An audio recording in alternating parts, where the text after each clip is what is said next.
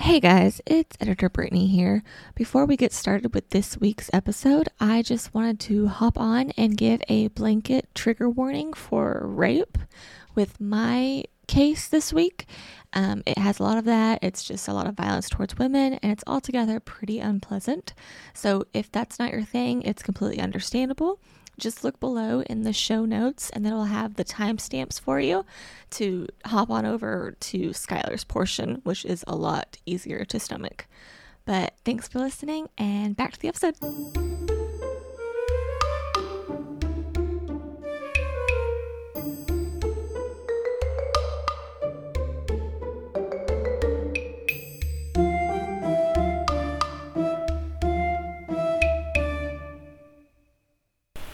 And welcome to Sip and Spin. My name is Skylar, and over here in a fuck Trump shirt is Brittany. Hello. This is a variety podcast where we talk about anything, everything, and nothing. What are we talking about today, Skylar? Today our topic is true crime. Woo! Woo? Question mark? Question I don't know. Heavy question mark at the end. Big question mark because it's I it's a little dark. It's a dark topic. It is a dark topic. Uh, but on to happier news. What are we drinking?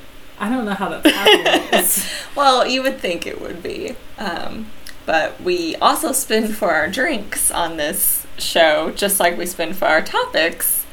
And today we are drinking something we do not like.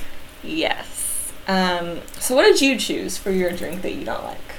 I have a whiskey and coke because I do not like whiskey. Love whiskey. At all. I'm jealous of your drink. Minus the coke. I don't like coke. I hear you have a story. Yes. So when I went to one of our liquor stores in our town, um, one of the girls that works there, her name is Chastity. She's a very sweet girl. I, we are on a first name basis now. Um, Clearly. Because at first I felt kind of bad because I was like, "Are you Mackenzie?" And she was like, no, but we do have a Mackenzie that works here. And I was like, okay, me and Mackenzie are the ones that talk about the wine. Um, because when I walked in, I was just like, listen, I need like the smallest bottle of whiskey you have because I'm only using it for tonight because it's for the podcast episode. We got a drink we don't like, and I don't like whiskey. And so she asked about the podcast. And so I told her about it. And um, I told her about like our spin wheel and like all of our topics and how we spin for a drink as well. And she kind of like asked us what topics we have, and I just started off being like, "Oh, well, we have paranormal and true crime because those were the first two we got." And she was like, "I'm sold already." So then she asked for um, our Instagram, and she followed us. Like Aww. I just got the notification on my phone. Oh, so what was her name? Chastity. Chastity. Hi, Chastity. So shout out to Chastity if, you, if you're listening to this. Which... If you held up your word. yeah, it was super fun. Nice. That's I love that. That's so cute. Um, I'm not excited about my drink. My drink is a Bloody Mary because I don't I don't really like Bloody Marys, and I'm hoping it's just because I haven't had them enough. But I don't really love tomato juice, which is essentially all a Bloody Mary is. and vodka is probably like my least favorite liquor. Oh, and I love vodka. um, but it's also probably spicy for you. Yeah, and I don't like spicy. Stuff. Yeah, I like spicy, so I hope that saves it. But I also chose one that has green olives because I hate olives, and I don't know why I also hate myself for doing that to me. Because there are many Bloody res- Bloody Mary recipes that don't have olives. And every time I take a drink, they're just staring at me. Well, you were being a champ. You stuck it out. I know. And I also thought blood would go good with like a true crime theme. So I was like, oh, I should do Bloody Marys. Yeah, I didn't theme my drink. yeah, I, I, wasn't going there at first. And I was like, it just kind of came to me. Uh, should we dive into a, a sip? I guess so. Are we cheersing again? Cheers. Less violently. Sorry. You hit my salt rim. we'll get better. We'll get better. I promise. Will we? No.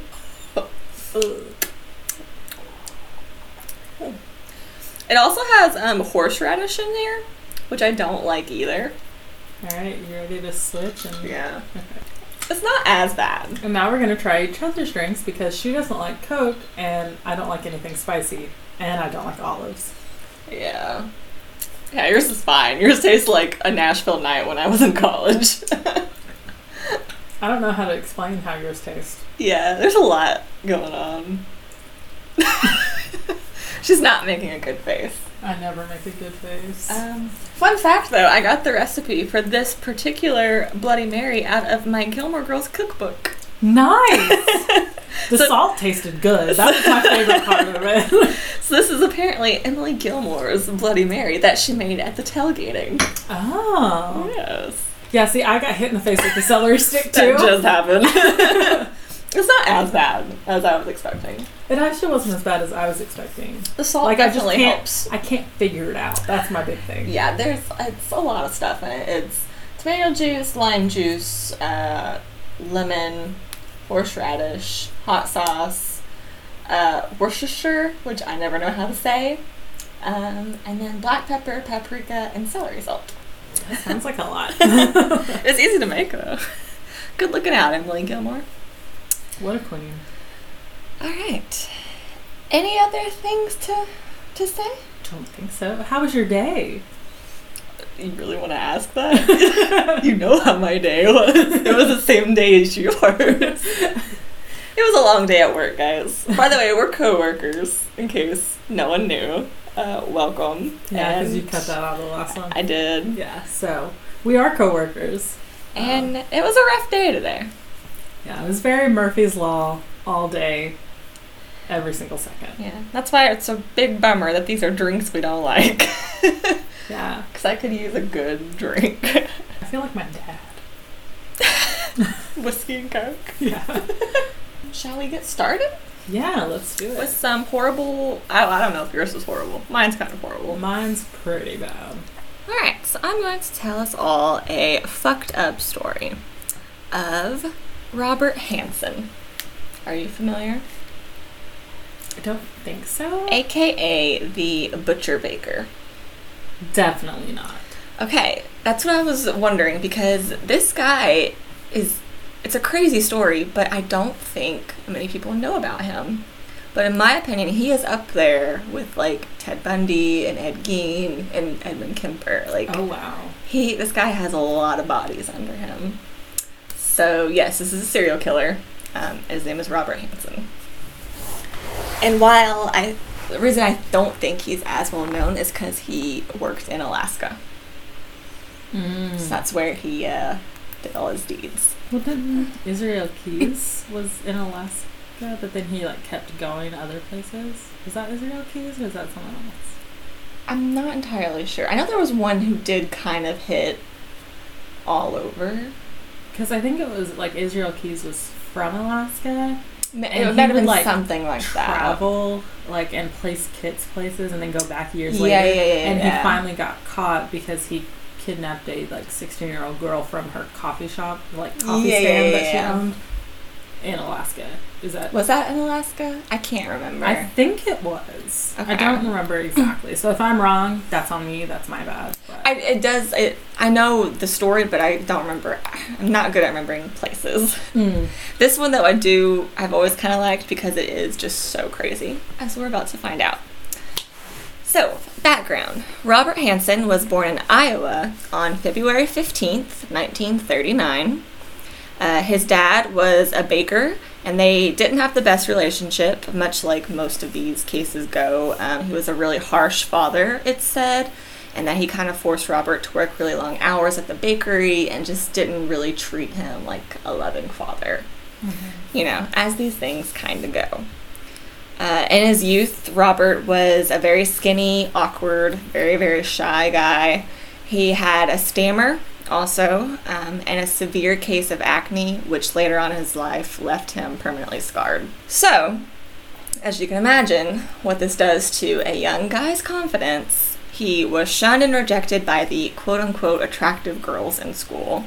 Um, but he was also essentially tortured and made fun of all the time by just everyone else, which no kid deserves and no kid should have to endure, sure. Um, but it led to him hating school, hating anyone at school, and it also led to him hating women, just in general. As these things go. Yes. Um, because what who is nice to anyone in high school for one people are dicks and it doesn't give you the right to turn into a horrible person uh, but this also led to him like getting revenge fantasies going in his head mm. from a young age about women because he viewed them as thinking they were better than him when they were all just kids you know yeah. It's the, the oldest story in the book, honestly. Like, this happens so often, it's ridiculous. Um, but after school in 1957, he enlisted in the U.S. Army Reserve. He was discharged after only one year, though. I don't know why. I don't really have any other information on this. Do you know if it was honorable or dishonorable? No, I don't. The only thing I do know was that his first sexual experience apparently happened during this time, and it was with a prostitute in New York City and it left him feeling very disappointed. That's all I know about this year of his life. So, and that's the thing we'll see um, as far as when, when we get into the victims. I don't have a lot about all of them. Um, I'll go ahead and say there are 17 known victims of this man. God. Yes, and that's just murder. He also raped like a zillion more. Oh dear. So there's going to be a lot of them, and of the 17 I know, at the end I am going to list them all, just as to kind of be like, hey, this is who this was. But on all of them, I just he either refused to say anything about them, or mm-hmm. he denied, or their bodies were never found, unfortunately. So it's kind of just there's a lot of cut here and there and in and out with this case, and I think part of it is because it was in Alaska and it was just very remote. Mm. And he was a private guy. Uh, so after getting discharged, he then started working some at a local police academy. I don't know anything else about that either, but I just thought pointing that out would be uh, good to know for what happens later in life and like how, uh, especially the cops in this case, like him, and he's good at getting them to like him, as we will see. Very Ed Kemper. Yes, like this guy is. It's crazy that not more people don't know about him, in my opinion. Because while he's not like as charismatic as Bundy or something, he had the the dorky guy thing going for him. Mm, so you think he's unassuming? He's yes. just. Gotcha. There's actual quotes about that from victims who survived. Um, it's just uh, it blows my mind. There's also a weird twist coming up. We'll see. Uh, in 1961, so after coming back from the army and working in Iowa, he married his first wife. I was am led to believe that she was quite a bit younger, but I don't know anything else. But I do know that they divorced that same year because uh, that year he was arrested for burning down a school bus garage. What? As a sort of revenge for being an outcast in high school. Oh my god. And this, I think he was 21 at this time. And he was like, you know what'll show them? I'm gonna burn down a school bus garage. And his wife was like, E, we're getting divorced. Yeah, good for her. good for her. like, oh my god. Can you imagine? Uh, also, a good thing to note that during this uh, brief jail sentence, it said that he was diagnosed with bipolar disorder. But back then, that was just known as manic depression. Also, uh, he had was diagnosed with periodic schizophrenic episodes, and the psychiatrist who diagnosed him is quoted to say that he also had an infantile personality that is obsessed with getting back at people he felt had wronged him. And that fact alone, I don't know why this guy. Mm. He was arrested so many times, but it never stuck, and it's frustrating. I'm already pissed off. Yes, and it's just like he has that in his background. Like, Come on. He wants to get back at anyone who's ever wronged him in his little bitty brain? Come on. So, for that burning down the school bus garage, he was only sentenced to three years. But he only ended up having to serve 20 months. For arson? Yep. 20 months! And during that jail time, the psychiatrist was like, yeah, this guy is unhinged. And they were like, it's fine, let him go. What? It could have been oh. over with right here. It, there could be no more to this case. There could be 21 plus alive girls. But here we are. Uh, yeah, I said the first of his many lucky breaks in life, as we will see. After being released, he almost immediately got remarried to a girl he quote unquote fell in love with at first sight at his parents' resort. So I guess while he was in jail, his parents sold the bakery because they were just like done and then bought a resort. I don't know. I guess they were doing really good at their bakery.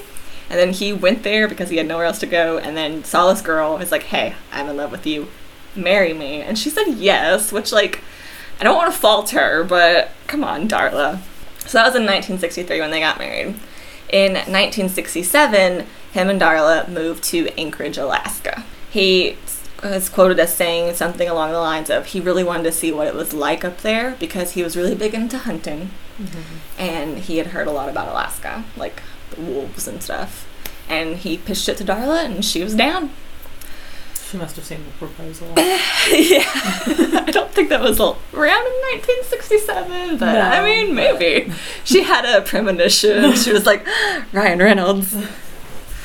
Um, Sandra Bullock. Yes. Betty White. Betty! Um, so, a little background on Anchorage at this time. It was really booming because of the construction of the Trans Alaska Oil Pipeline. Pipeline. Pipeline. I don't know why I said it like that.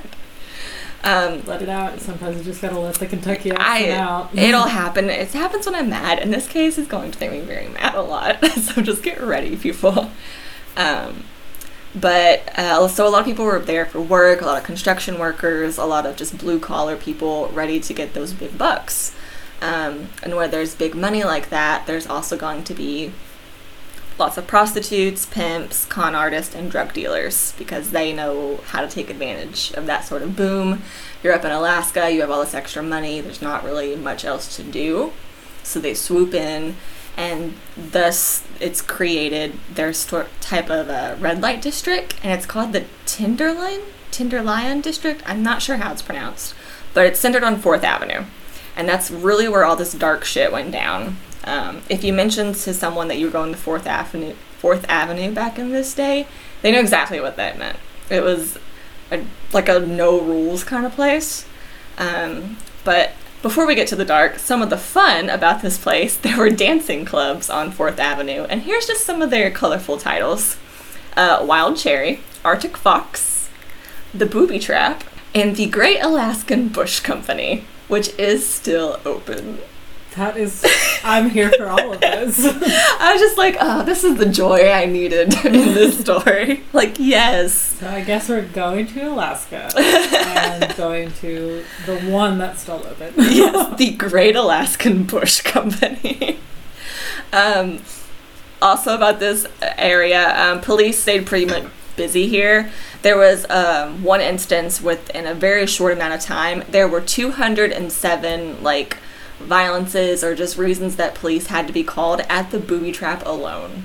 Wow. Like it was a dangerous area.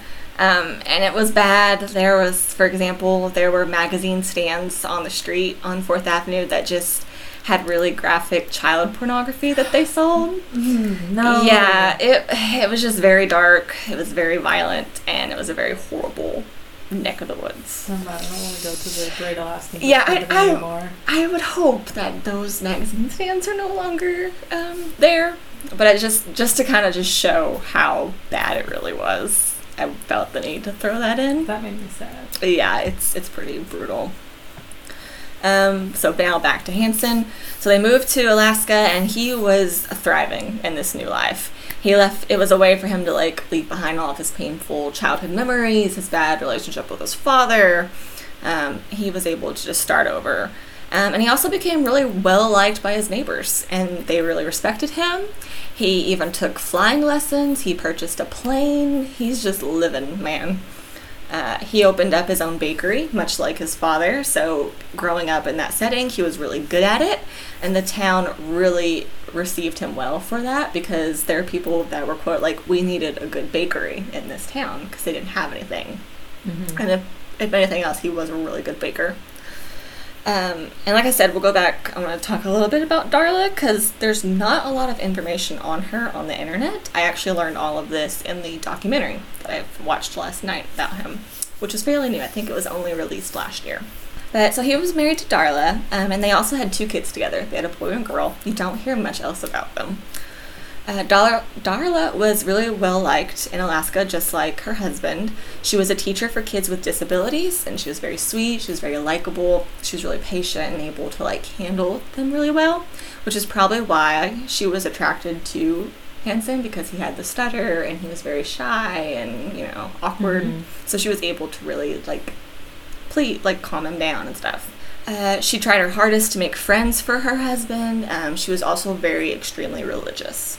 So she was at church every Sunday, but Robert never went. Okay, enough about her. No, it's wow. just I wanted to throw that in though because mm-hmm. it's just she doesn't get a lot of attention, and like I don't blame her. I wouldn't either. But also another quote about Darla. Um, she is falls into the category of her and their kids had no idea any of this other stuff was going on, and like mm-hmm. I believe them. Uh, it's hard to believe them, but you'll kind of see why. Mm-hmm. He kind of would like just send them away it was weird. Like I would think that's weird, but back then he's like a guy who doesn't like other people. Maybe she was like, "Oh, it's fine. He just wants to be alone. It's fine. I don't fault her at all." Days. Yeah. yeah. Okay. Um, also, during their lives in Alaska, he Robert uh, gained a reputation of being an outdoorsman and a hunter, which is one of the main draws for him going there. Mm-hmm. So he hunted sheep, wolves, and he even hunted bears. And he did this with a rifle and a bow and arrow and he actually set a lot of hunting records. He set like four or five, I think, like crazy records. And his house was just littered with trophy mounts of all of his killings, which I don't love that look, but you know, he was proud. Yeah, not my thing, but you do you. Um, and well, except when you murder people. yeah, maybe do maybe don't do Robert Hansen. do you as long as it's not this, because it's about to start. I'm gonna start chugging. Yeah, it's and even this this part right here, it could have all been over. So in 1971 or possible possibly really early 1972, he was working at the bakery and he had this female customer who I guess he really wanted to talk to. And he couldn't do it, you know, while he was giving her her pastries. No, he had to follow her home, Oof. creeped on her, and then eventually asked knocked on her door and asked her out on a date she was like, no, thank yeah, you. Fair. And he was like, okay. And he left. Seemingly fine, right? He comes back a week later with a gun. Oh, no. And an attempt to kidnap her. But luckily, she was able to get away. She screamed. She had neighbors. They came out. He was arrested. He got out on a bail instantly. He just paid his way out. He was like, it's a misunderstanding. And Mind you, this bakery's been around for a while now. He's really well liked. Cops eat at bakeries. Cops like this guy. They were like, "Oh, Rar, what are you doing?" He's like, "Oh, it's a misunderstanding, guys. I just wanted to talk to her. It went too far, and he got away with it." That makes me so fucking mad. Yeah, it's uh, God. Okay. Uh, soon after this, he was questioned for the kidnapping and rape of a prostitute named Robin Patterson. He told her he couldn't let her go because he thought she would tell.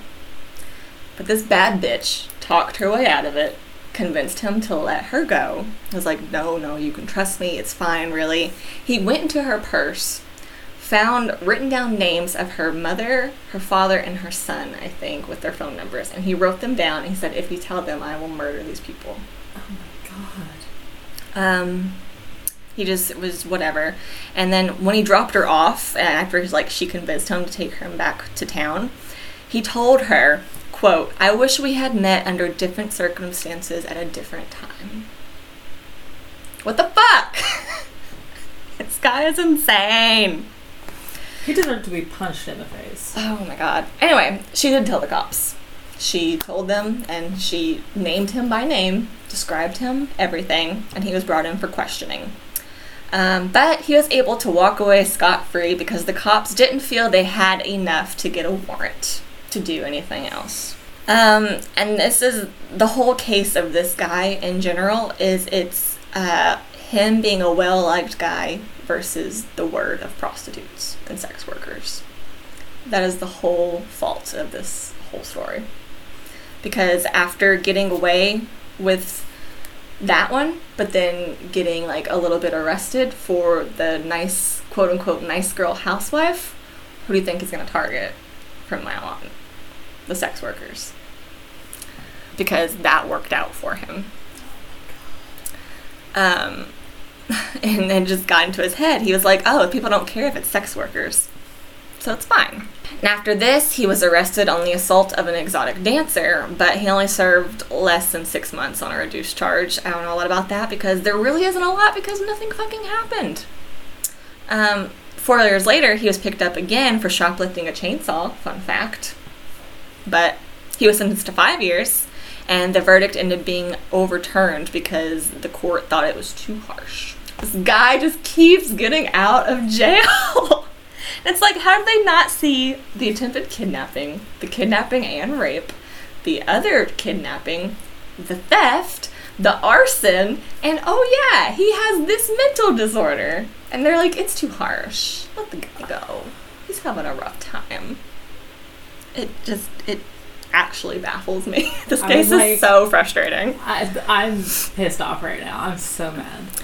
Yeah, but this is just the beginning, Skylar. Because mm. now murder happens. Well, are you shocked? Because you shouldn't be.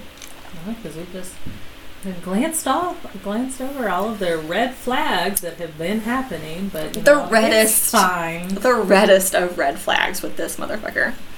Okay. I hate the police. It's there is so bad in this case. It's so bad.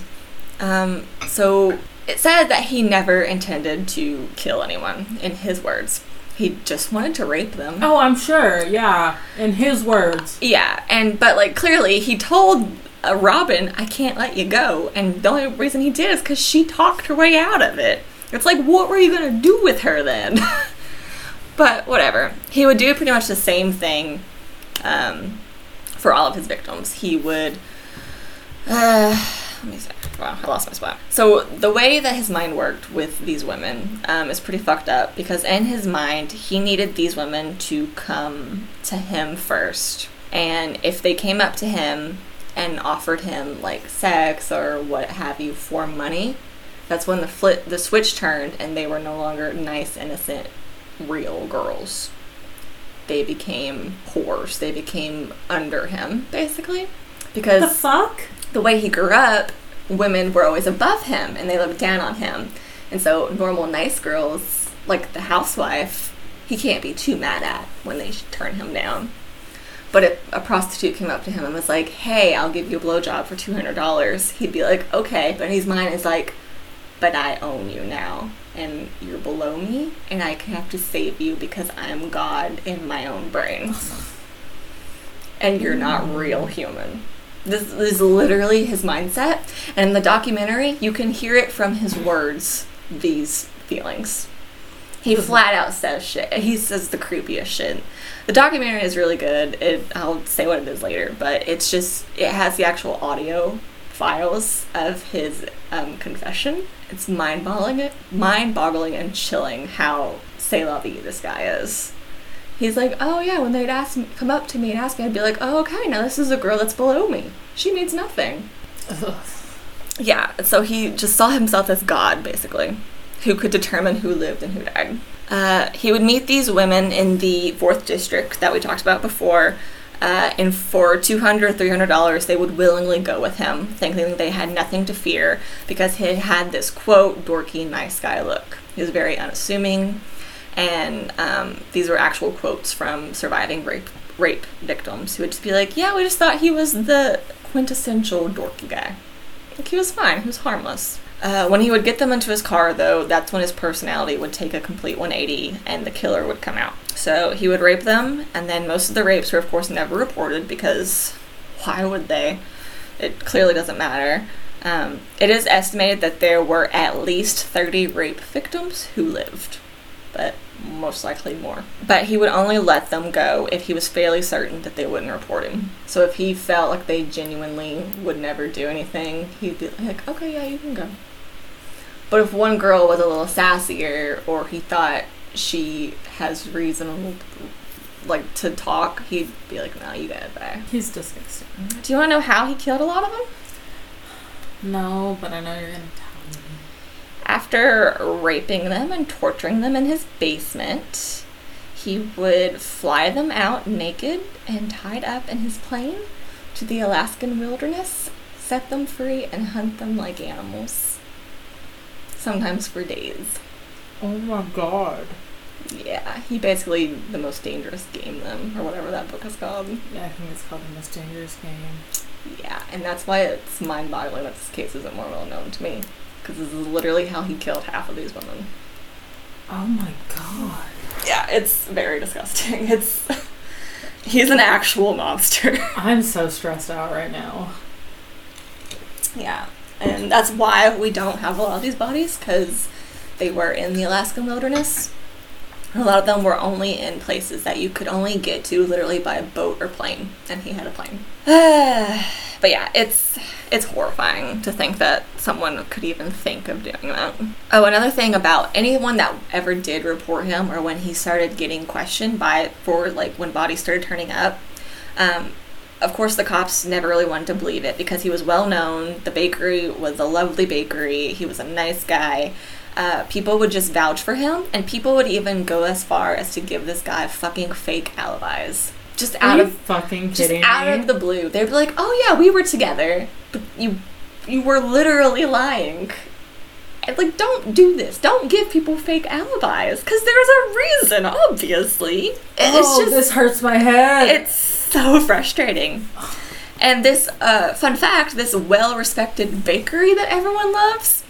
Um, it's a bakery that he opened up using a $13,000 insurance settlement from a faked burglary of his house that he himself committed insurance fraud for.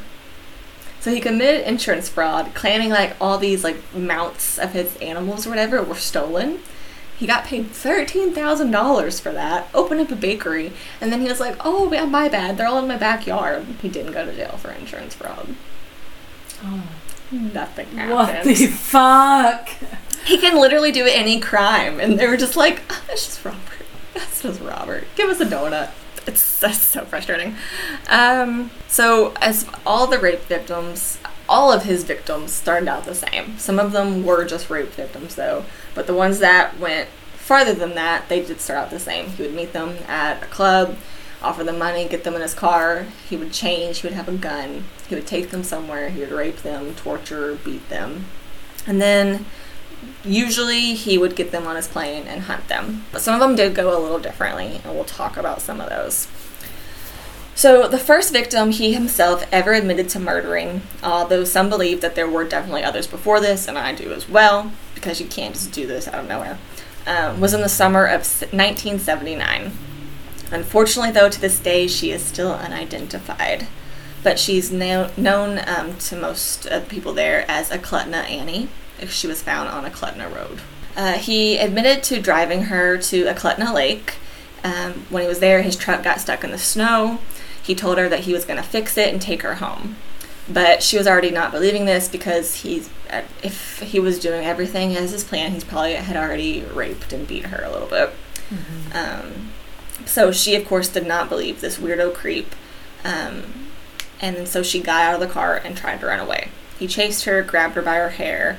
Um, she was lucky enough to grab a knife out of her purse and did her very best to fight him off.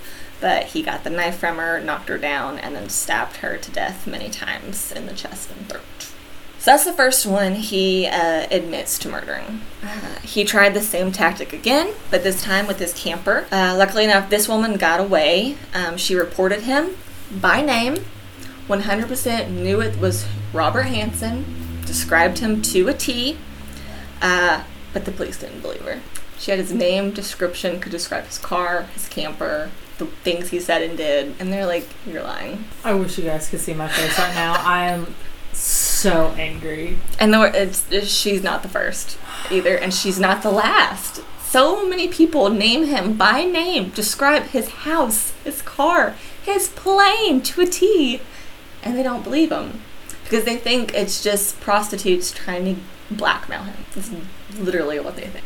Fuck everyone in this story except for the victim. so, and Darla, I guess, because she didn't. Know. I just poor fucking Darla. Oh, also this lady that they don't believe. Um, she showed up at a different house naked and tied up with guitar strings when she escaped from him. But she's still lying. Guitar strings. Do you know how much that would hurt? Yes, as someone okay, I played guitar since I was 13 years old. I have had guitar strap or guitar strings snap and like slice my hand open just from it snapping. They are tough. Like guitar strings are especially if you get like the high E, like mm-hmm. that could cut you just about as badly as like fishing pole if not worse. Like I can't imagine this naked woman who's probably terrified for her life, tied up, screaming, coming to my house, calling the police for her, and then the police don't believe her? I, I'll, I'll never understand, and I could go on about it for forever. I have so many thoughts about like how much I hate the police in this story that I can't even put it into words because I'm so angry that I just can't even yeah. form like a thought. Yeah, yeah, the police get worse. Don't worry. Uh, six months later, his second murder victim, uh, Roxanne, is found. She was only found years later, though, after he himself was arrested and he personally led the police there. So there's not a lot known. Um, but that is a thing I'll talk about more after he's arrested. He, yeah, you'll see. He's a nut job. So I don't, unfortunately, I don't have enough about her because he didn't really give us much. Uh, the third murder victim, Johanna Messina, um, they met on the docks. They went to dinner he asked her out. They went to dinner. She kind of told him that she wasn't wanting to date him. She was just looking for money and kind of giving hints that she was a sex worker. And how do we know he feels about that? As soon as she did that, he wasn't going to kill her. But when he, she brought up money and payment for stuff, that's when he decided she needs to die because she's a problem. Three months later, like he's doing these fast also. It's like within year a, a year period. Like it's crazy. Um, his, that's not a long cool no. period. That, oh my god. His next vis- victim was named Lisa Futrell. I also don't know a lot about her. Uh, then a year passes for his next murder victim. Of course, there are definitely probably rapes in between these. so we get into this one. It's of 23 year old Sherry Morrow was offered $300 for a nude photo shoot with Hansen. He drove her to an abandoned cabin, and like always, his truck got stuck in this. While working on it, she runs out of the car because, again, stuff hasn't been going well. Because um, she is also blindfolded and already tied up and naked in his car. Oh but she still got out and ran. And while she's doing this, he himself claims, uh, after he was arrested and telling everyone about all this horrible stuff, he claims that while she was just running around naked, screaming, he just kind of stood there and watched her, just like with sick enjoyment, with his rifle in his hand, just like a hunter. What the fuck? Just watched her, and then finally, God. when he had bored of it, we got bored or whatever, he shot her three times in the back and oh killed her. Uh, he stole a necklace from her. These poor girls because he is, of course, a serial killer. Serial killers love their trophies. Yeah, and he also has all the trophies in his house from the animals he killed. Of yes. course, he's going to be obsessed he is big on trophies, which gross, but this is also what leads to him getting caught. Ultimately, thankfully. So, well, that's the only serial killers. You keep keeping your trophies because these don't get you arrested. Deserve to go down. Um, it wasn't until 1982 her body had been found by hunters in a shallow grave along the river. She had been, been reported missing the year before that, though, so it was a full year before she was found. Um, weirdly, though, she was found fully clothed, but her clothing didn't have any holes, which is why it was believed that she was naked and he was basically just hunting her but for some reason he put her clothes back on her and there were no bullet holes and that happens with a lot of them and a lot of people think those are the ones he did hunt like animals because they were naked and I wonder why he did that because most of the time, like the serial know. killer, like he did the opposite, would redress them. It was because they felt some sort of remorse after, but he clearly didn't because he didn't even think that they were people. No, so I don't why... think he feels anything at all. I I genuinely don't know. it, I, I don't know. I can't even fathom to know why he did that. Unless it's something like I know you dress animals when you kill them, but that's like skinning them. So maybe he thought dressing them was another his way for hunting. I don't know. I maybe that's literally the only connection I could make. Yeah, I don't know. That would be the only thing because the psychology behind that for the way he views them and then what he did is opposite than what it, yeah you would think. I don't know. It's mind-boggling. Um, a year later, in 1983, is kind of when he first started to finally be perceived as maybe being dangerous. Maybe? Maybe. Uh, mind you, this is 1983. All this shit started in 1971. So it's been like 12 years. This guy was just hunting women in the Alaskan wilderness, making pastries. So um, it's believed that in the summer of this year, or possibly all of the years, this is very vague, um, but that he would send his family to Europe for a vacation. Um, and that's why maybe she wasn't aware because he would take these people to his home mm-hmm. and tie them up in his basement. So it's believed that he maybe just sent them on vacations. Just her and the two kids. Mm-hmm. So. Um, but during the summer of, I think it was 1983, he met Karen O'Leary, Karen O'Leary via a personal ad in the paper um, and he wanted to date her. He said he wanted to see if he could make a connection to someone, you know, not his wife, but just a person in the paper. And so they met and he went on a date, she brought him back to her his house. They fooled around some on the basement couch. And when he kind of like hinted at maybe going for more for sex, she said no. Um, but it wasn't a problem for him, and that was that. And he says she was a nice girl and she just said no, and that's fine. Um, and she's still alive today. But it's because she wasn't at it for money. Like, that's literally how his mind works. If she had been like, yeah, for $200, he would have killed her. Like, yeah, she is still alive today, and she was interviewed in the documentary, and it's crazy the way that she describes him. Um, so, on June 13th, 1983, Robert attempted to load up 17 year old Cindy Paulson into his plane to take her into the wilderness. This bitch escaped. 17 years old. She escaped. Good for her. She went to the police. Um, this is what she told him that he offered her $200 for oral sex. And when she got into his car, though, he pulled a gun on her and took her to his house. Once he was at home, he holds her captive. He tortures her, rapes her, beats her. He wrapped a chain around her neck four times and tied her to a pole oh, in his basement. God. Um, and in this basement, mind you, that is full of just dead animals everywhere, just staring at this poor little 17 year old. Um, while she's tied up on her neck during this time, he takes a nap upstairs on his couch. He just takes a nap it's uh, hard work torturing and beating and raping a 17 year old, you know. So after his little little nap, he gets up, puts her in the car, takes her to the airport, and says he's going to take her to his cabin, um, which is only accessible by boat or plane. He tells her he's not going to kill her, that they're just going to spend the weekend together. You know. Um, but she's not an idiot, so while he's loading up the plane, he had his back to the car. Um, she was handcuffed in the back seat. Um, so she crawled up, opened the driver's side door, and then just ran like hell through this airport. Um, this girl smartly left her shoes in the back of the car, though, as evidence to, like, she put the fourth throttle be like, I need to leave my shoes or something of mine in here. Um, so she, yeah, she ran. He panicked, he chased her, um, but she was able to flag down a truck before he could get her. And it said that while he was chasing her, a security guard at the airport actually saw him running. And so as soon as like he realized someone saw him, he just like dead stopped and then just like turned around and walked back to his plane because he he didn't want people to know like this was who he was. He had this like facade as being a calm, quiet guy. Um, the security guard, though, did not see Cindy, unfortunately. He only saw him running, which would be strange in and of itself.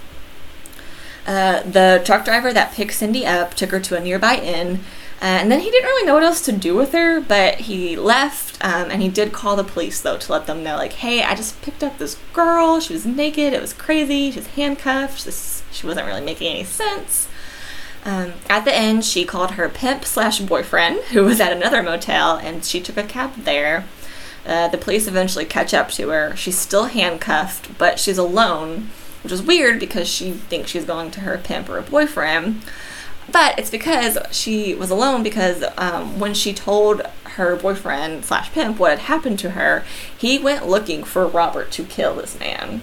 And it's like, get you a pimp like that. Yeah.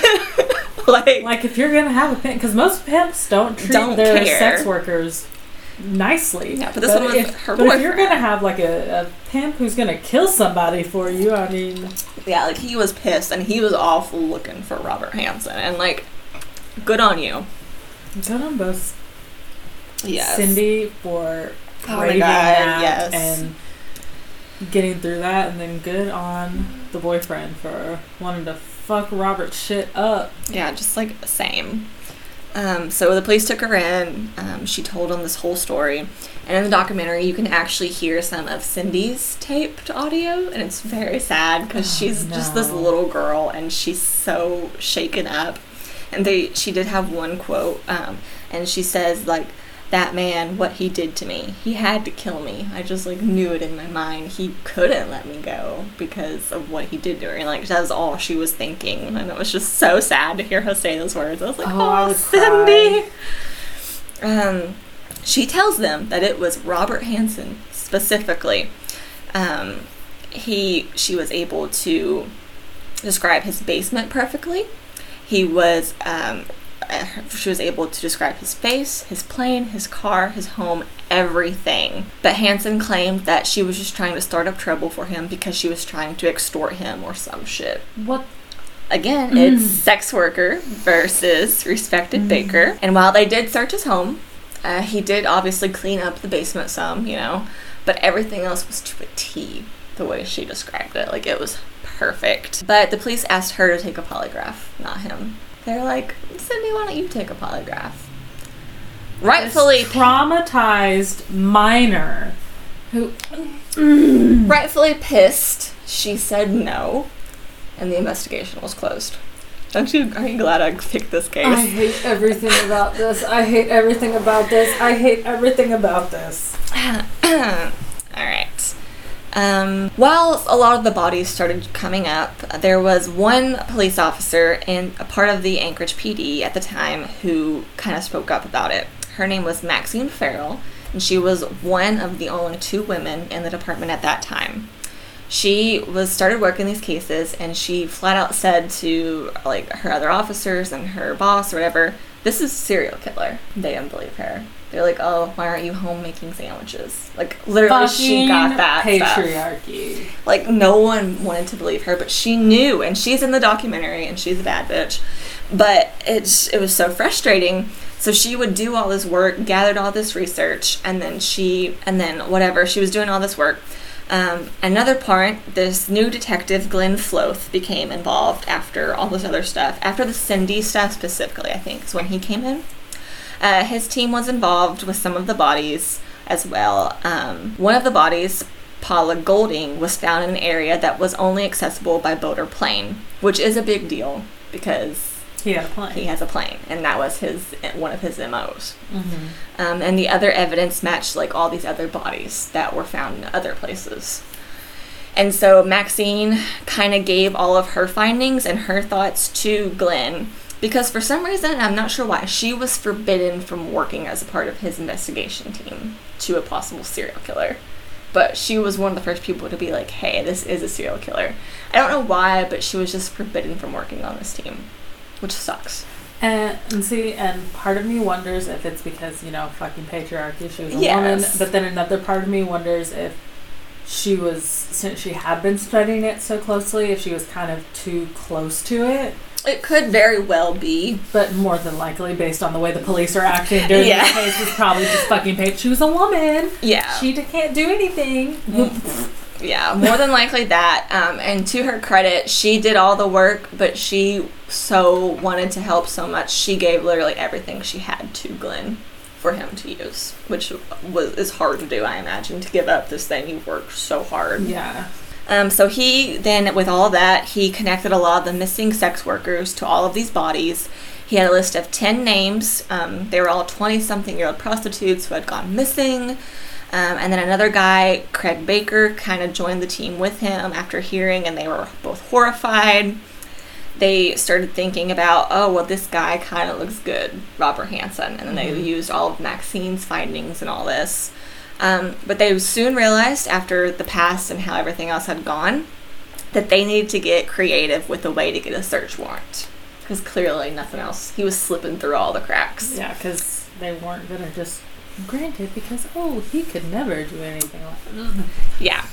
So they went to an FBI agent and they wanted to get a psychological profile on who they thought could be doing all these murders. And this is the that behavioral science. and this is the profile. And this was done by Roy Hazelwood. And just tell me who this sounds like. An experienced hunter. He probably has low self esteem, a history of rejection by women, someone who's compelled to keep souvenirs, um, and this someone might stutter. Literally in his psychological profile for this killer, it was might stutter. That's so crazy. They nailed him to a T. doesn't sound like anyone else except for Robert Hansen. Um, So so let me guess, they didn't do. The police didn't do anything with that. This profiling, along with the other things that were being looked into, such as specific tire tracks at locations, bullet casings, etc., led them to be able to get a search warrant for Hansen's home, car, and plane. Really? Yes. Yes! Finally! oh, thank God! I really thought you were gonna take me with another, but nothing happened. no, no, no. Thanks. This Fuck. is the turning point. Okay, good, good. Um, on October 27th, 1983, they went to his house and they searched and searched, and they luckily found hidden up in a secret spot in the attic souvenirs from the missing women and many firearms. They're like, we got this motherfucker. Um, also, they found behind his headboard an aviation map with X marks uh, on it. This map marked the body of every single victim. There were 21 X's. Because he was so methodical and like needed to, like a hunter, Yeah. He marked with little bitty X's everywhere there was a body. Oh, it was behind the headboard. Oh, Darla had to sleep there. Yes, I thought that same thought. Oh. While this case is horrible, um, this case did set the legal precedent for profiling to be used to get search warrants, That's awesome. which is amazing because I think profiles are so interesting. Yeah, and they really do like Yeah, yeah, they nail it. Um, he was uh, so he was arrested and charged. Um, so he was charged with he was charged with assault, kidnapping, theft, weapon offenses, um, and they also even finally got him on that uh, insurance fraud that led to him opening his bakery. So he got he did get hit with everything. But of Did you say murder in that five list? Because he killed people. mm, you'll see. Ugh. He denied all evidence, of course.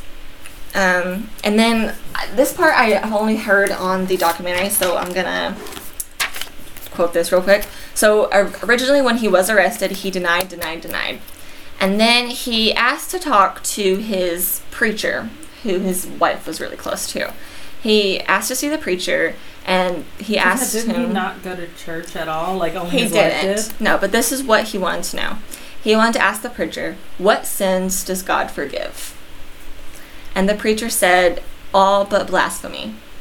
Robert Hansen said, Thank you, that's all, called the guard to leave, and then confessed two days later to all the murders. Which is confusing to me because he thought he was God, basically. I, don't, I don't understand this man.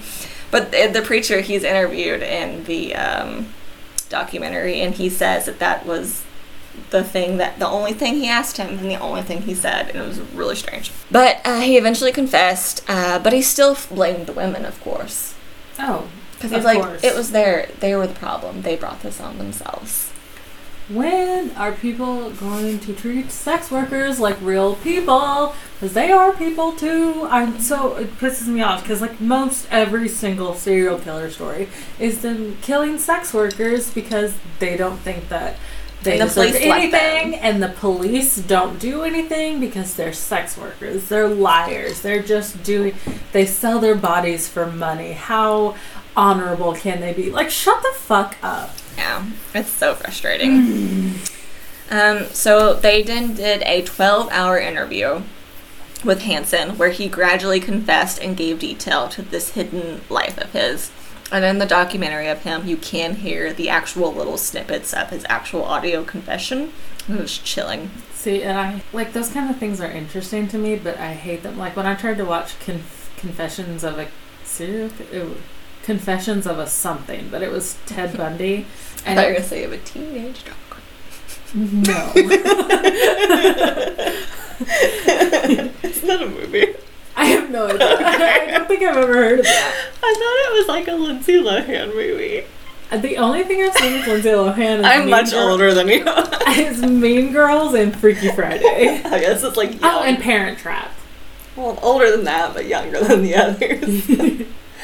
Uh, but no, like the because I tried to watch. I think it's called Confessions of a Killer or Confessions of a Serial Killer, and it's like all the Ted Bundy tapes, which kind of because I watch those, yeah. I'm an idiot, and I even asked my dad because like my last name is Bundy, and so when I was younger, everyone would always ask me like, "Oh, are you related to Ted Bundy? Are you related to Ted Bundy?"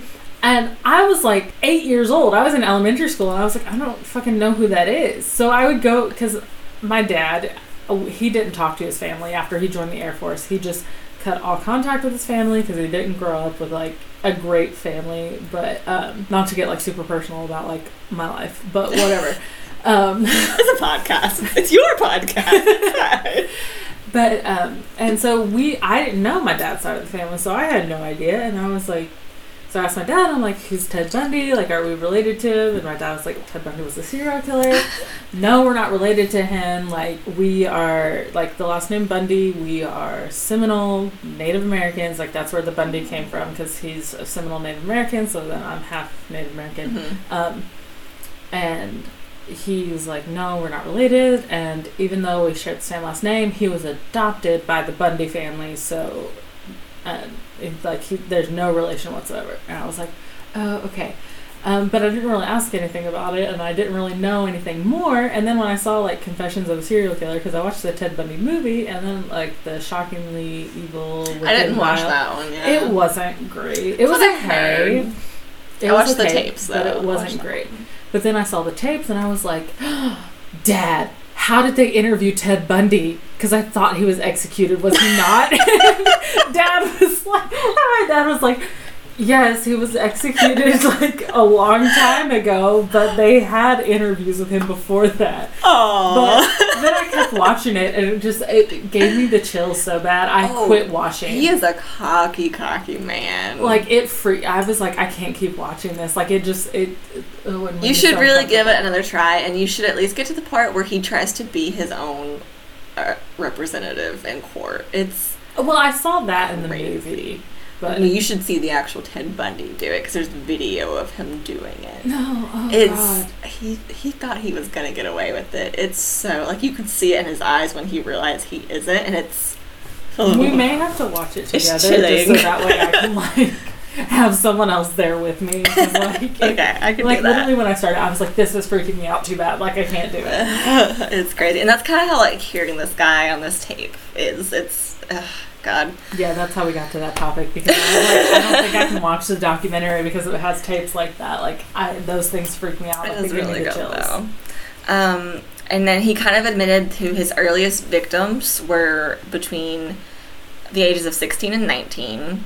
Um, and they were not sex workers, actually. He murdered um, around 20 women and raped around 30. Both of these numbers are thought to be more, but those are what he gave them. Um, he would, he kind of explained, he would take these women to his home, his basement, bind them, tie them up, much like he did Cindy. He would assault, torture, beat. Often they would become too weak to fight back. He would um, then put them onto his plane, take them into the Alaskan wilderness, and then hunt them down like animals for sport. sometimes for days at a time. In all cases except maybe one, they were shot. I think one of them was stabbed to death in this scenario. the, the chest and the throat earlier. I don't know if that's including her. It could have Hmm. been one of these ones that he actually like made weak and then wanted to hunt. Mm. Not entirely sure. Okay. Um, how he had a fun nickname for these murders in his own mind. He thought of them as a summertime project. That is an actual quote. Um, What the fuck? another quote that I actually heard from his mouth Oh, on God. the uh, documentary was he said, oh, one of them was he would just try to act as tough as possible to scare them. Ew, when talking about being with the, around the people. But the one that really got me was he kept um, he would he was talking to the cops and he would be like, you know, fellas, I gotta say, as much as they were scared, or as scared as they were, I gotta be honest, guys, I was more scared. And I about lost my shit at that. Excuse you? What? Oh my god. And he said what it so- fuck? he said it so calm, no irony, nothing. Like he genuinely believed that he was like a god and these people were ants. I, I just, I, mm, I was more scared. Fuck you, Robert Hansen. Uh, I want to anyways. castrate him. So the interview happened. Um, he entered a plea bargain. Oh, well, fucking course he did. of course he did. Uh, because of So he plea plead. bargains should not be offered Oh, to yeah. serial killers who have killed like a whole bunch of people and especially these horrific and violent. Yeah, Stop offering plea bargains to murderers. he pleaded guilty to the four murders, four murders that they had actual evidence for. In return, he wanted to stay in a federal prison and he wanted the media around his case to be minimal so as to not to harm his family. What a gentleman. Darla probably doesn't give a fuck about you anymore. I just four is all that he pleaded guilty to. Oh my god, I'm so upset. So, about that um, aviation map, he had to explain each X on the map, and he actually took them to every single place.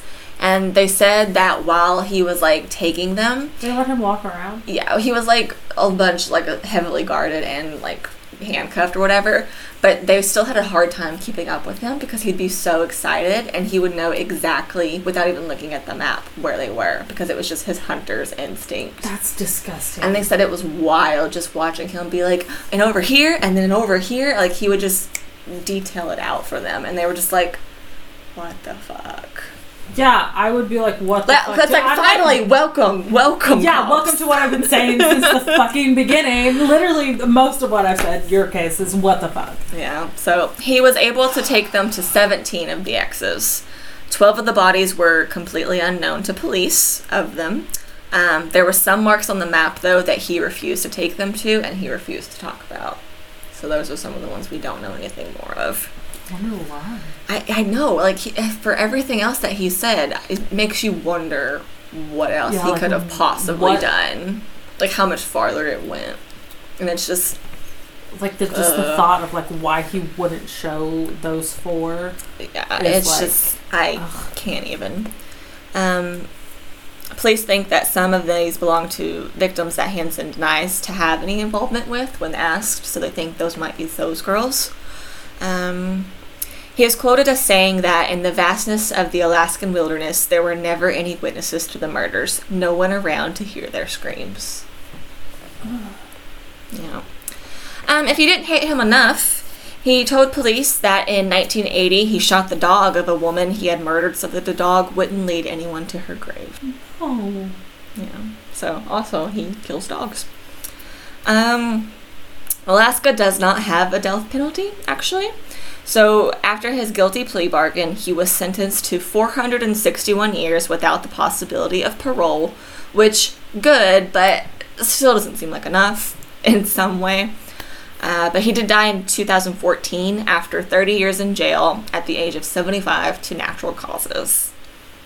His wife and children ti tried to stay in Alaska, but the kids were harassed so much in school um, that they just couldn't stay. So, so and they had to move to the lower 48. Yeah, so for them, they didn't deserve that. And that is the case of Robert Hansen. That shit pissed me off so bad. And I do, I just kind of want to go, I want to read through this list really quick of all of the victims um, and their ages and just kind of what happened. So Megan Emerick was 17. He denied her, but she's suspe- suspected to be one of the exes that he wouldn't lead them to. Uh, Mary Thill, 22, is the same thing. Um, there was someone named Horseshoe Harriet, who was between the ages of 19 and 20, but we don't know anything else about her. Eklutna Annie, she was either 16 to 25 years old, and she was stabbed, and she was the one found by the lake. Roxanne Easland was 24. He confessed to killing her, but her body was never found. Joanna Messina was 24, and she was found in a gravel pit. Lisa Futrell was 41, found south of the Odenkirk Bridge. Sherry Morrow was 23, and she was found in clothing with no bullet holes. Andrea Altiery was 22. He confessed to killing her, but her body was never found. Sue Luna was 23, stripped nude and hunted like an animal for sure. Delina Sugar Frey was 20. Her body was found by a pilot testing new tires on the river. Paula Goulding was 17 and found redressed, much like Sherry was. Uh, Malia Larson was 28. We don't know anything. Teresa Watson, we don't know age or anything else. Angela Federin was 24 and she was found at Figure 8 Lake. And Tamara Peterson was 20 and she was found 1.5 miles from Old Odenkirk Bridge. And Celia Van Zanten was 17. He denied this, but she is suspected of being another X on the map. Of these, he was only formally charged with the murders of Sherry Morrow, Joanna, Joanna Messina, Eklutna Annie, and Paula Goulding, and he was also charged with the kidnapping and rape of Cindy Paulson. But there's also probably many, many more names. Here's a picture of him. And like, he would be a hipster today. Yeah. Like, he's fine. Why did he hate women so much? It makes no fucking sense. And there's some of the victims. And then that's his basement Ugh. where they would be tied up and tortured and raped. Oh my. A lot of times on the bearskin rug. Oh my god. And that's him. That's my case. I told you it was a That little was rough. rough. I just I felt like it needed to be told Yeah, because I've definitely never heard of um, that. because I think that's true for a lot of people. But it's just it's a wild one. Yeah, I'm glad I didn't pick the case I was going to do originally because this would have been like the worst episode ever. You look so sad. I know that made me upset. Yeah, it was a rough one. I know I said mine was a li- uh, was pretty bad, but God, it wasn't that bad. No one actually died in my case. Oh, that's good. that's something we can like cheer the people up with. Uh, I mean, I, I mean, that's why I texted you. I wanted to give you a little warning. yeah, but it's nothing you could have texted me could have prepared me for all of that. Oh crap! I wanted to say what the documentary was called. And just as I said, I got a lot of this information from the documentary. It's called "The Butcher Baker: Mind of a Monster." I bought it for two ninety nine on Amazon Prime, and it was a lot of information because it's kind of hard to find a lot of um, cohesive information about this case on the internet. But um, it is a really good documentary, and you hear a lot of interviews and tapes, which is cool. There's also a movie based on this case, and it's called Frozen Ground. It stars Nicolas Cage, John Cusack, Vanessa Hudgens, and 50 Cent, actually. Isn't Nick- oh no, What? nothing, What were you gonna say? absolutely nothing. I want to know. No, Um, and it's a it's a decent movie. It's fine, but it, about halfway through, it just completely changes the story, and you're like, well, okay, that's not what happened. So if you are interested or like the case, it might be worth checking out for entertainment pers- purposes. But um, it will sprinkle in real details, then move to bullshit, and it just keeps like repeating that tactic. Um, but I will say, to the credit of the movie, at the very end, it does show each victim's photo and name, which I thought was nice and good. So I will give it that. And it was actually, uh, I think, produced by 50 Cent. Interesting. Yeah. Oh, I got sweaty telling my case. I'm sweaty listening to your voice. So how it end up being the drink after you finished? Yeah, it's okay. it could be better. I mean, I have extra Bloody Mary stuff if you want one of these. So I made a whole pitcher. Because Richard was like, oh, yeah, I'll have some. And he had one. And I was like, oh, let me refill it. And he's like, no, I just want the one. So I still have like half a pitcher of Bloody Mary. and I'm like, what am I supposed to do? Guess I'm drinking it. Was it better than you thought? Yeah, it actually is. Um, I've only tried to make them a couple of times, and I think it was the recipes. Like, I think this Gilmore Girl recipe is not bad. I just need the Gilmore touch. Oh, it's got a bite, which is still kind of why I like it.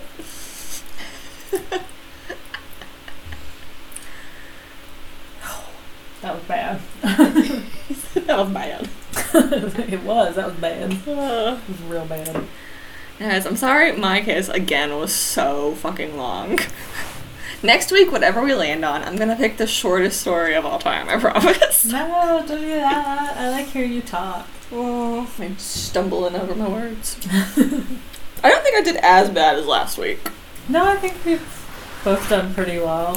Um, I just haven't talked as much except for saying what the fuck. Well, that's, I mean, that's a valid response to my story, so I'll give it to you. Do you want a little cheer up from your episode before we get into, or from your case before we get into mine? oh, yes, I would. Love a little cheer up. Okay. So, first, Oh. first, ha! Oh, we God. have a clapboard now. And I regret it already.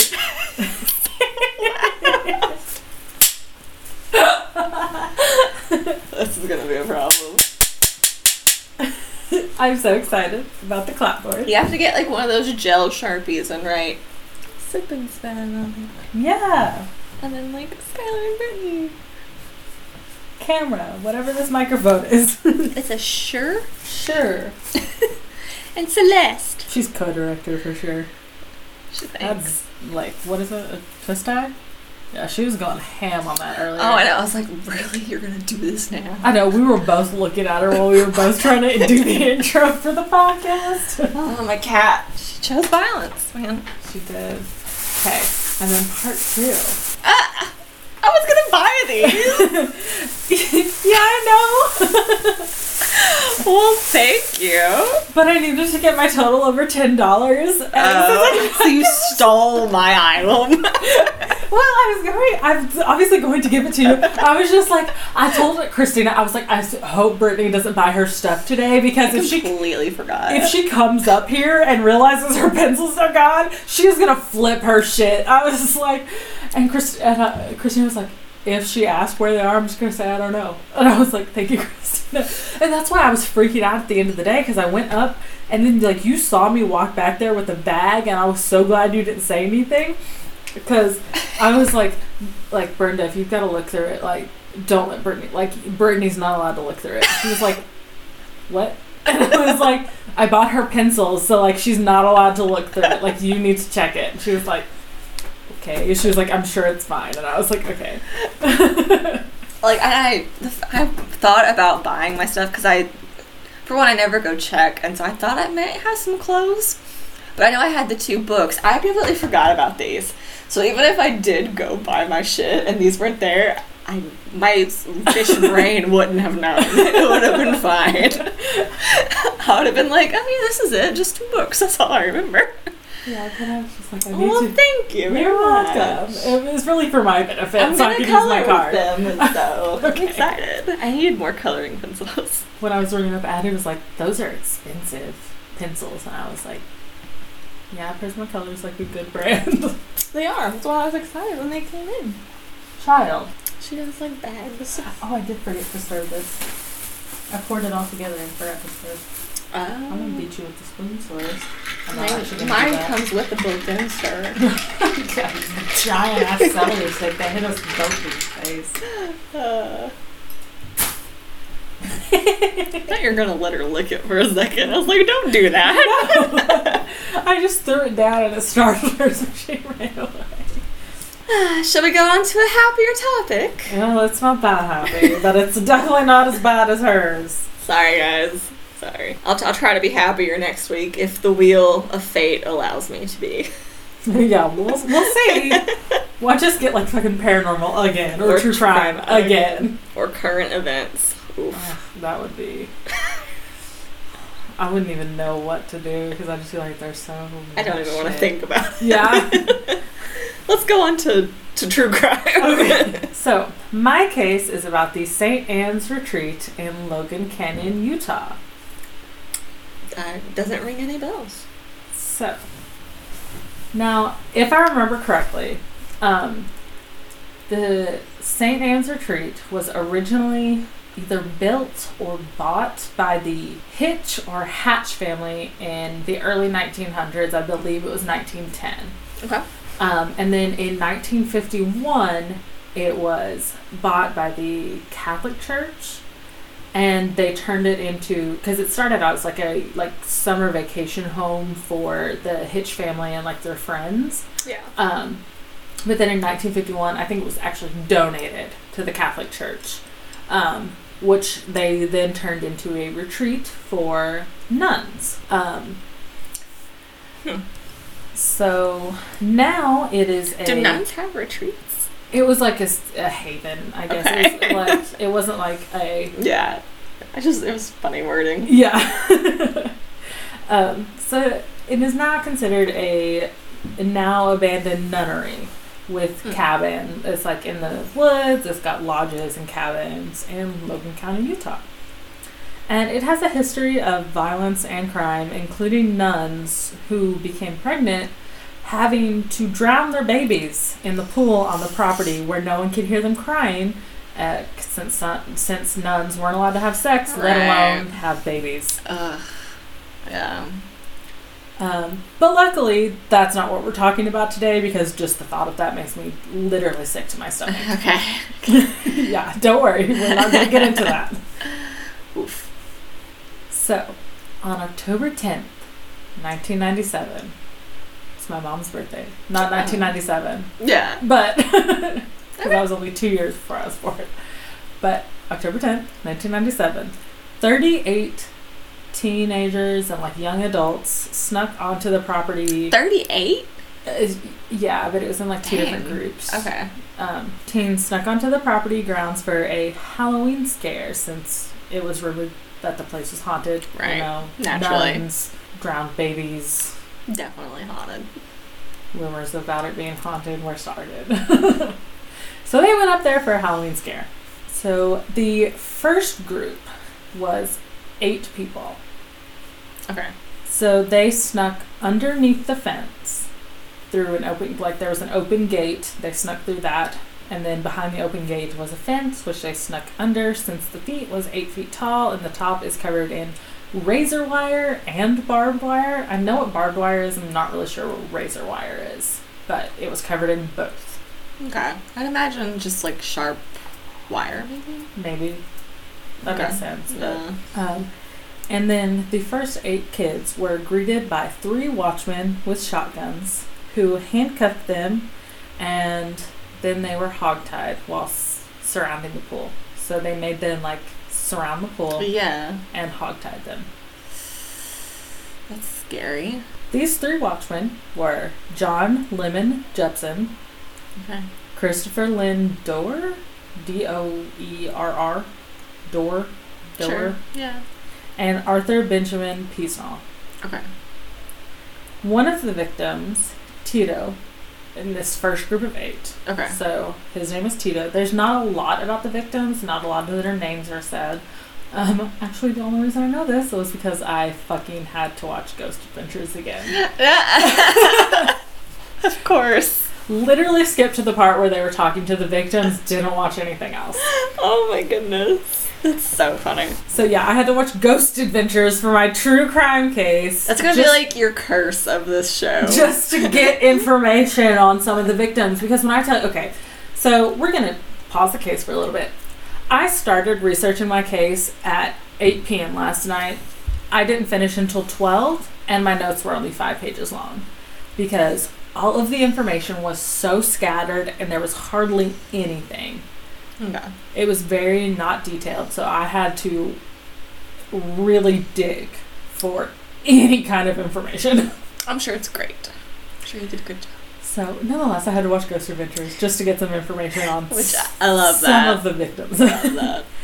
So, like I was saying, one of the victims, Tito, he was face down in the process of being hogtied, and his friend um, told the watchman, uh, I believe he's being hogtied by Jepson, probably, because Mhm. um, he was kind of like the main guy, Okay. and the way it went, I believe it probably was Jepson, because he stopped being hogtied when the next thing happened.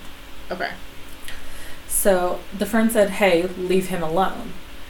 And then Jepson then held the gun to the friend's head and fired. And Tito was laying face down. He could not see what was happening, and all he could think about was that his friend was just killed for standing up to Peasnall and Jepson and Dilbert. Yeah. Um, but then Jepson ordered everyone to their feet, um, and including the friend. So Okay. when that happened, Whew. yes, like I said, no murder, Okay. Oh yeah, that's right. You that. I was like, no murder in this case. Just a lot of other stuff. do we know how old any of these kids are? They were teenagers, young adults, Okay. so like probably sixteen to twenty. But, 21. but no younger than like sixteen. No. Okay. Yeah, they were all like older high school students and Okay. like, early college students. Is what the information showed me. Like none of their ages were listed, really. Right, because they're probably minors. Um, so then Jepson ordered everyone to their feet, including the friend, and took them into one of the lodges while saying, "I'll show you what a real scare is." hate that. Yeah. He made them all sit on their knees in a semicircle and tied a rope around all of their necks, tying them together. So like Oh, would- like the human centipede. Yeah, like he would literally just take the rope, tie it around their neck, take it to the next person, tie it around their neck, take it to the next person, tie it around their neck, tied them all together, and told them it was a detonating rope. Oh my god. Yeah. Tito said he remembered thinking, "We are going to die here." Oh. And there was one girl who was Cambodian, and she was treated particularly harshly because mm-hmm. Jepson was a Vietnam veteran and had a problem with her ancestors Oh and was quote taking her out Oh unquote. He then held a gun to her head before firing it off to the side.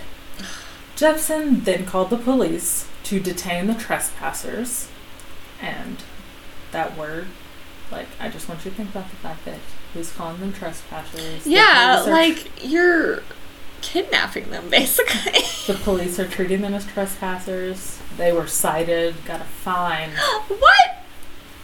and no, it. Once I get to the end, it's really gonna make you mad. Mm. Great. So Jepson called the police to detain the trespassers, and when they got there, the police had, quote, given them every indication that they had done the right thing, end quote. Okay. Which I am unclear on whether or not that actually happened or if it was Jepson's like interpretation. Okay. Um, but the police encouraging a white man in Utah to terrorize a group of kids who seemed to not only be white kids because one girl was Cambodian, Tito was, I believe, Latino in some way. I'm not really sure, but yeah. um, Great. they were not all. They they weren't white children, so Yeah. So why? so it wouldn't surprise Yeah. me. But nonetheless, not sure if it's true because it could just be Jepson because he's this is a crazy person. right. Um, and when the kids were being taken away by the police, they quote promised they would be back, Okay. which didn't happen. And also, I mean, you're threatening a group of teenagers who wanted a Halloween scare. I'm sure some of them are going to have some sass towards you after what you did to them. Right. Not Like I happy. mean, you tied them by their necks. Yeah. So, later that night, another 30 kids who were completely unaware of what happened to the other eight, had no relation to the other eight, at least from what I could tell. They were just a completely different group. How do you have a group of 30? I don't know. Maybe they were like a school. I don't fucking know. School trip? I don't know. This is this is literally what it said. Like a group of thirty. I it would not clarify fucking anything. Yeah, I mean, I get that. It's just like, I don't even think I know 30 people You know thirty. people. that I would want to go anywhere with. Okay, that there you go. yeah. so these thirty kids were completely unaware of what happened to the other eight kids. Okay. Um, were greeted by the same sight, but then they were marched to the drained swimming pool, where they were handcuffed by zip ties and bound neck to neck by rope. It's still just 3 against 30, though? Yeah, but they Why wouldn't they just, like, run? I, I don't know. Okay. Maybe because like all three of them had shotguns, and like Yeah. I remember one of the kids in uh, well they were adults now in the Ghost Adventures episode. It was season fifteen, um, but one of the the guy I think his name was Scott Wayne or Wayne Scott Wayne Scott I believe was his name. Wayne Scott. Um, he said he remembered looking at Jepson and just seeing like pure evil like in his eyes. So maybe they were Okay. probably intimidated, scared. They had shotguns. They were yeah. kids. Yeah, that makes sense. Um, and in this group, one boy was hit over the head and knocked completely unconscious, Oh. and a girl was molested when Hmm. Jepson fondled her breast and claimed he was checking for weapons. And that's what he told the police too. And they were like, oh, yeah, makes sense. Ugh. And those kids were then threatened by being told they would be shot or that if they struggle- struggled, the ropes on their neck would be tightened and trigger an explosive that would blow their heads off. The police were then called, and the dispatcher, because Jepson called the police again, Yeah, Uh, same night, right? yes, and the dispatcher who answered the call was shocked when Jepson described how he had detained the children.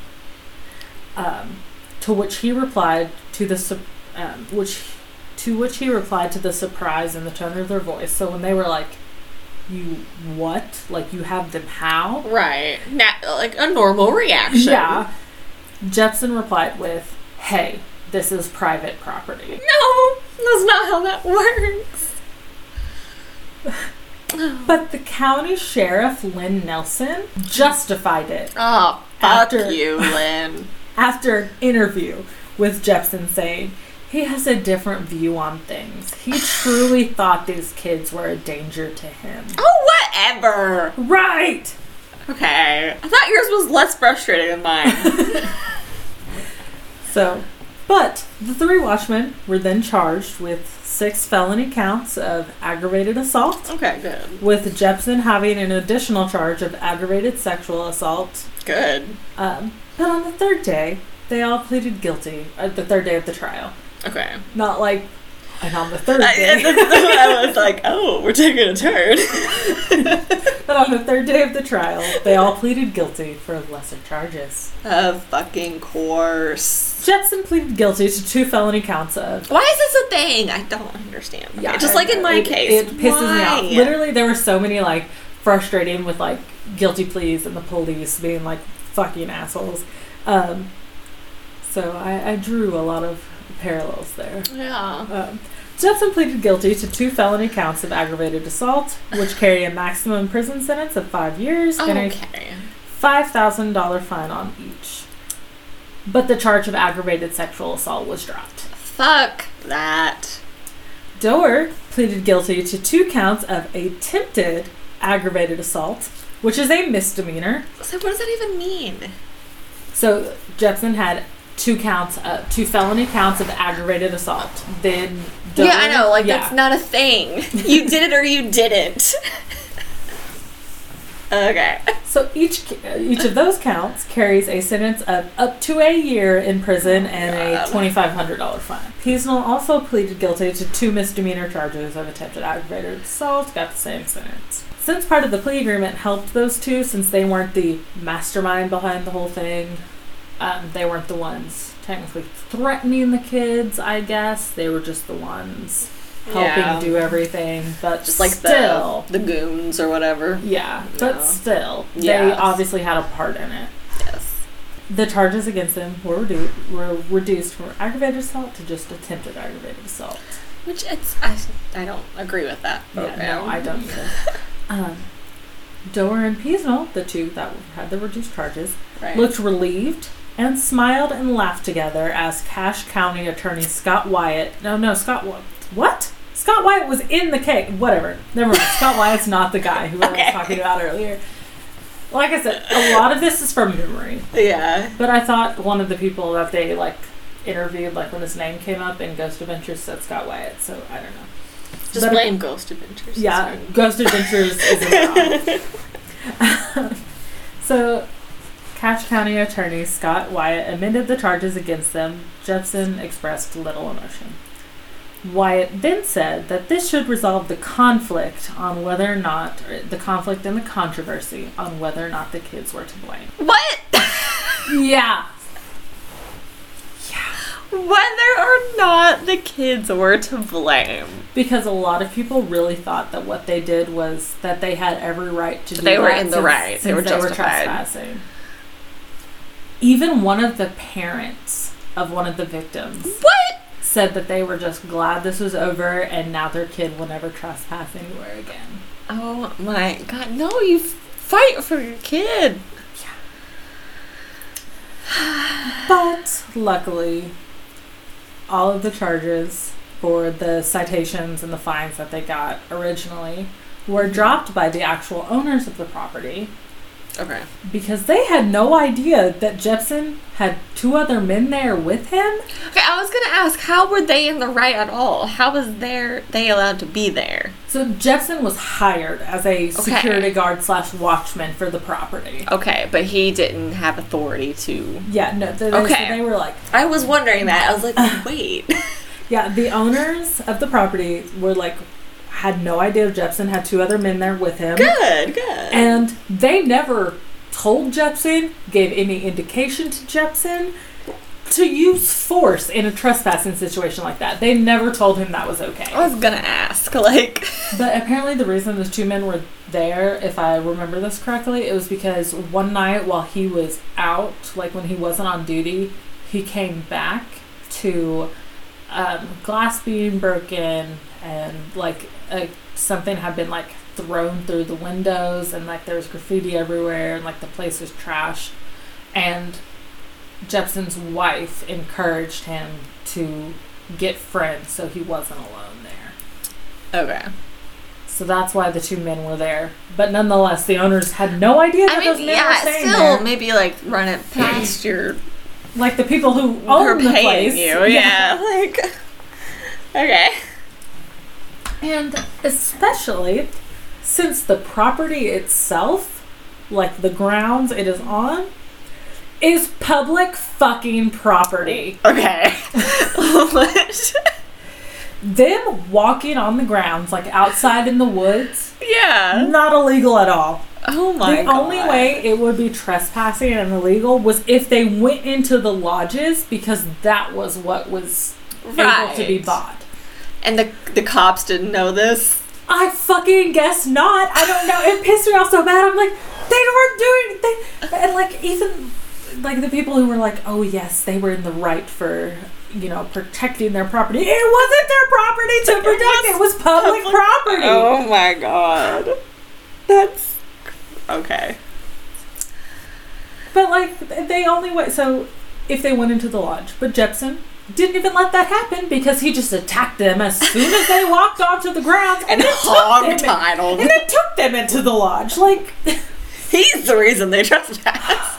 like Oh. even if they were doing something wrong, like They're kids. morbid voice, like you know when they're like, "Cool, dude, still not a good enough reason for murder." Like, "Cool, dude, still not a good enough reason for attacking and terrorizing a group of teenagers." For filling up a child. Don't do that.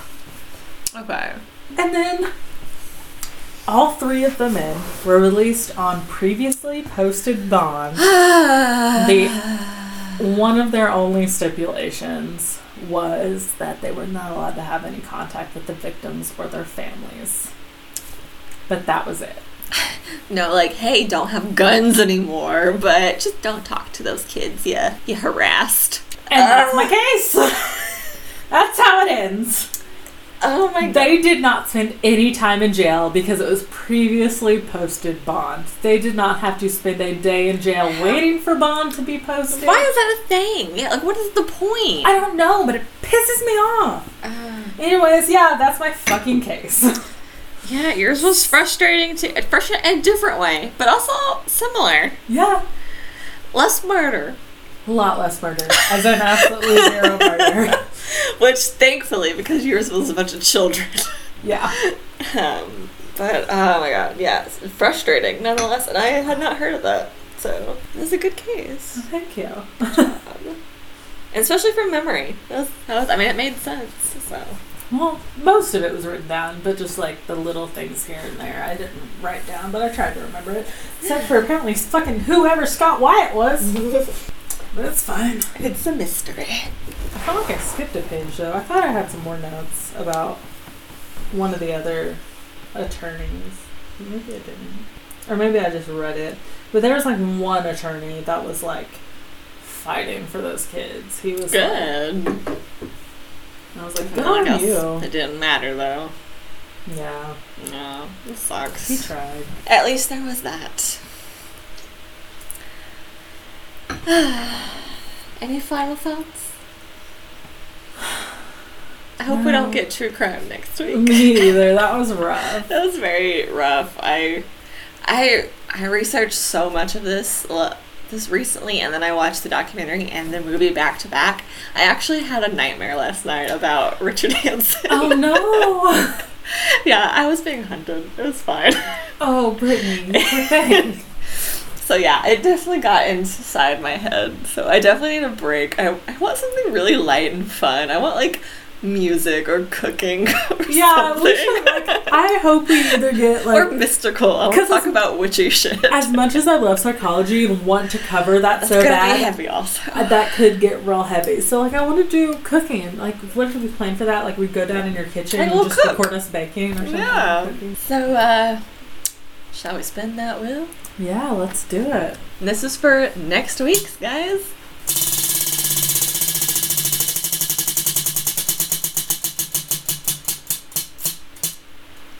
Oh, for fuck's sake! Are we allowed to do that? yes, I don't know if we are. I did it already. It's fine now. Fuck. At least I thought that was open. Okay, so um, to be completely transparent with you, Lie to them. should I? no. Um, it it was spinning, and it looked like it was going to land on cooking. No, no lie. But it stopped on true crime again, and then Skylar kicked it over to cooking. I'm sorry, it's not like part of the thing, but like we're technically supposed to do whatever we get, blah blah blah. You know, it's fine. But I can't do another true crime one two weeks in a row just because it hurts my soul. yeah, I would agree with that. Um, so we're doing cooking. Yay! so now should we let me make my little yes. Internet wheel and spin for our drink? And um, if you have an issue with what just happened, you can send us an email at Sip and spin pod at gmail.com. So like sip the letter N spin pod at gmail.com. or you can contact us on Instagram and Twitter at Sip in spin pod. the letter N there as well. Yes. And so yeah, let us know if that's okay because we did it anyway. And if you have a personal problem with me being the one who did it, you can contact me on Twitter and Instagram at GleamYKS. And if you want to tell Brittany how amazing she is because she didn't do anything wrong, you can contact her at You can um, on Twitter at whimsyxdreams or on Instagram at Whimsy Dreams, or on Twitch and YouTube at Whimsy Dreams. One of them, some of them, they don't all have the S. You can figure it out yourself. I don't know. all of my stuff is the same. Just, I tried, but people keep stealing my name that I've had for forever. yeah, mine is just Gleam YKS on everything, so it's Sky backwards. But of course, all of our stuff will always be linked in the show notes. what are we cooking with? White, White wine. wine. Dun dun dun. I'm so happy. White wine is my favorite. Fuck with the bitch. I changed the topic to something we like, and I got my favorite drink. And I didn't even spin it twice. I didn't cheat on that one. Are you sure? Yes. I didn't see that. But so yeah, it looks like next week is shaping up to be a Skylar centric week. Yeah. But since she cheated, maybe I'll make us cook something spicy because I know she doesn't like spicy food. I'm gonna order homophobic chicken from DoorDash if you do that. Don't do that. but anyways, we thank you so much for listening and thank you.